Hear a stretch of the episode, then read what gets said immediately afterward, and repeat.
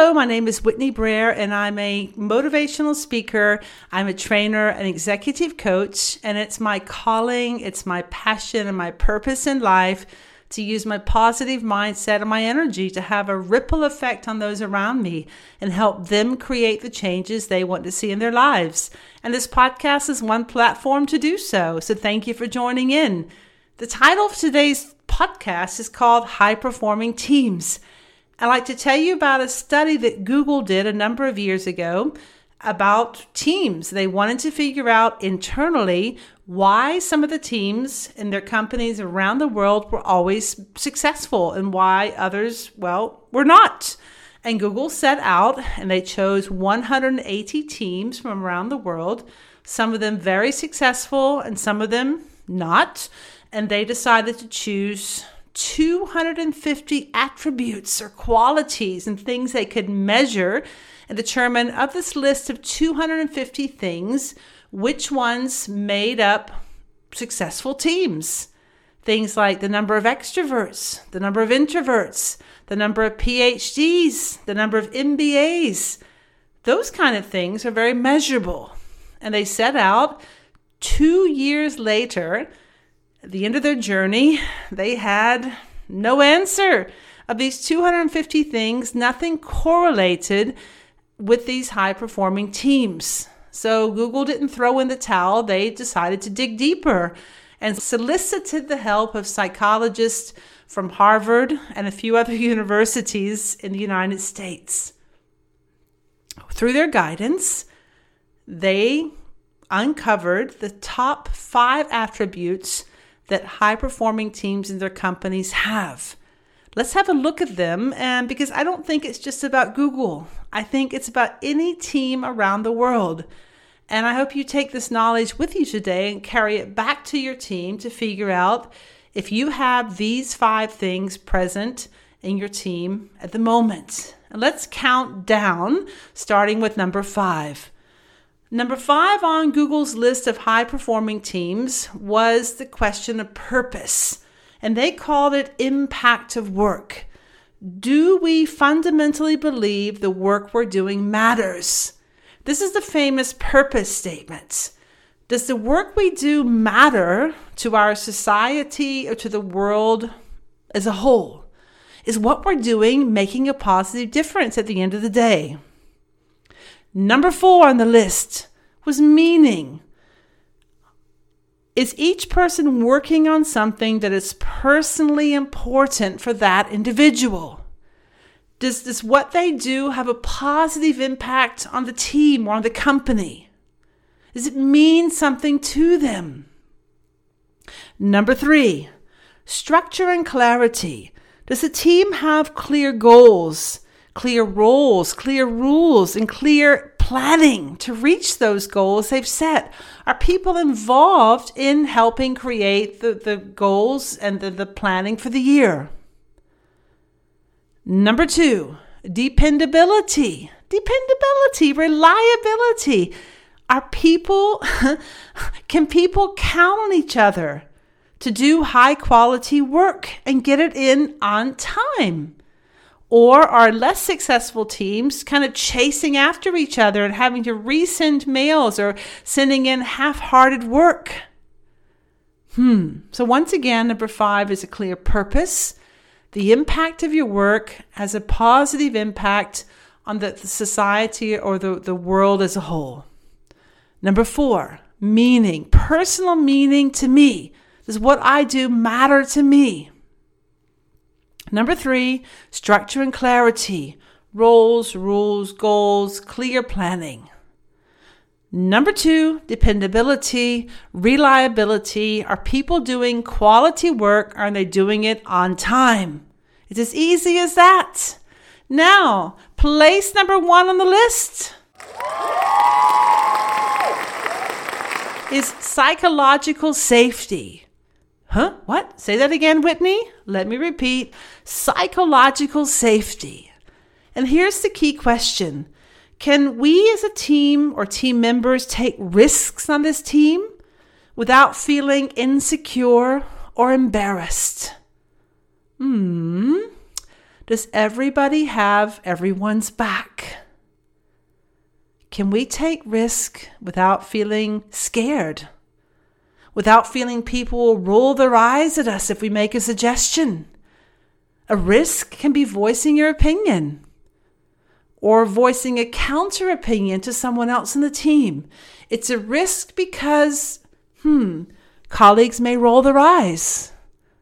Colleagues may have some killer statements like, oh, come on, turn on your brain. We tried that last year. That's too expensive. That won't work. That's ridiculous. Insecurity. Are people going to talk about me later after this meeting? Are they going to laugh at me? Are they going to send chats about me? If I walk past the break room, will things go quiet when I walk by because they're talking about me? Am I going to get into trouble later with my boss behind the scenes because I voiced a different opinion than she or he had? Psychological safety. How's the psychological safety in your team? Does everyone have everyone's back? Hmm. Here are some tips, a handful of tips to building psychological safety in your team. Approach conflict as a collaborator and not as an adversary. You know, we as human beings, we hate losing even more than we love winning. There's nothing worse than losing. And as soon as people feel they may be losing, losing an argument, losing the vote, losing prestige, losing control, things like competition and criticism or disengagement or frustration or demotivation begins to kick in. And what happens there is kind of a workplace learned helplessness. Can people and teams begin to work towards a win win outcome so that when conflicts come up, instead of conflict and disengagement arising, the teams can really sit down together and say, okay, this is the issue. How can we achieve a mutually desirable outcome? Do people listen to each other? Speaking of listening, the second tip to building psychological safety is I call it the just like me thinking. When you're in conflict or in confrontation with someone, I think there are some things you need to consider. The person you're in conflict with has beliefs, perspectives, and opinions just like me.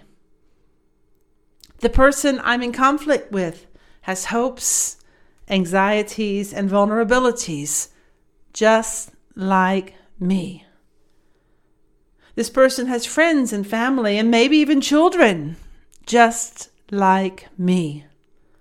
This person, just like me, also wants to feel respected, appreciated, and competent. And just like me, this person I'm in conflict with has wishes for peace, joy, and happiness. There are such universal needs out there, like respect, competence, social status, and autonomy. Just recognizing these needs of the people in your team just helps you dig deeper and elicit trust and promotes positive language and behaviors. Just like me. Can I look at that person I'm in conflict with and remember he or she is a human being just like me. Number three, it helps to replace blame and finger pointing with curiosity. Instead of trying to blame someone for something, which then leads to conflict, leads to defensiveness, and leads eventually to disengagement. The alternative is just curiosity. Because if you think you already know what the other person is thinking, you're not ready to have a conversation. Instead, adopt a uh, learning or a growth mindset, knowing you may not have all the facts. Think of your language and engage in exploration. For example, you know, I imagine there are multiple things at, at play here Could we uncover what they are together? Or solution oriented? What do you think needs to happen here? Or what would your ideal scenario be? Or how could I support you? And the last tip in building psychological safety is for you to get a little bit humble and begin to ask for feedback. Yep, ask for feedback. How am I doing? What am I doing well? What do I need to work on? Do you feel I'm listening to you? How could I have done this more effectively? Ask for feedback. Talk to each other. So, these are the top five attributes of high performing teams psychological safety, overwhelming in Google's research, much, much, much higher on the list than dependability, structure, meaning of work, and purpose. Way up there. Do people in your team have each other's backs? Because the person responsible for all this initially is the team lead. Yep, the team lead is responsible for making sure this is happening and holding people accountable for their actions. But remembering, even if you're not a team lead, the role you play is just as critical. It's not your team lead's job to babysit you and run behind you and correct behavior. Yes, it is part of the job to hold people accountable, but every single person on that team plays a key role in the overall success of the team.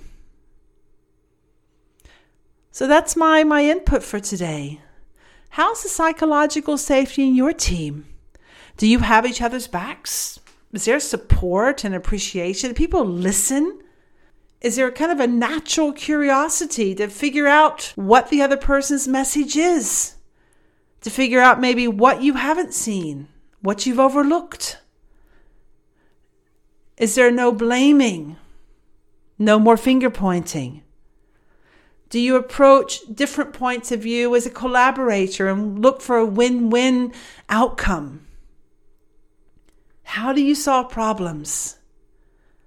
And most of all, do you adapt a just like me attitude for every single person in your team?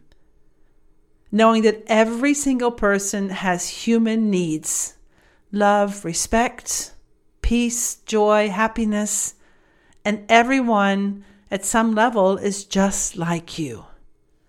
And keeping these needs in mind, digging deeper and beginning to ask questions, and hoping you'll take this knowledge back with you to your team tomorrow, first thing, and sit down and talk about it.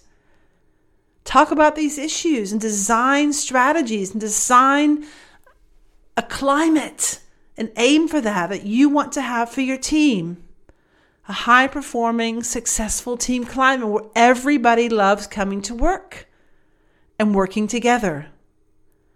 So just take this knowledge with you as you go back to the workplace now and consider it.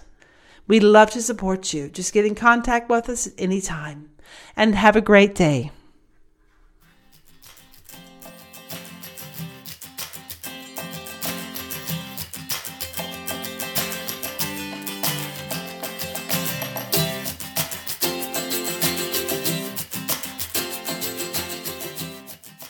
And thank you again so much for taking your time to listen today.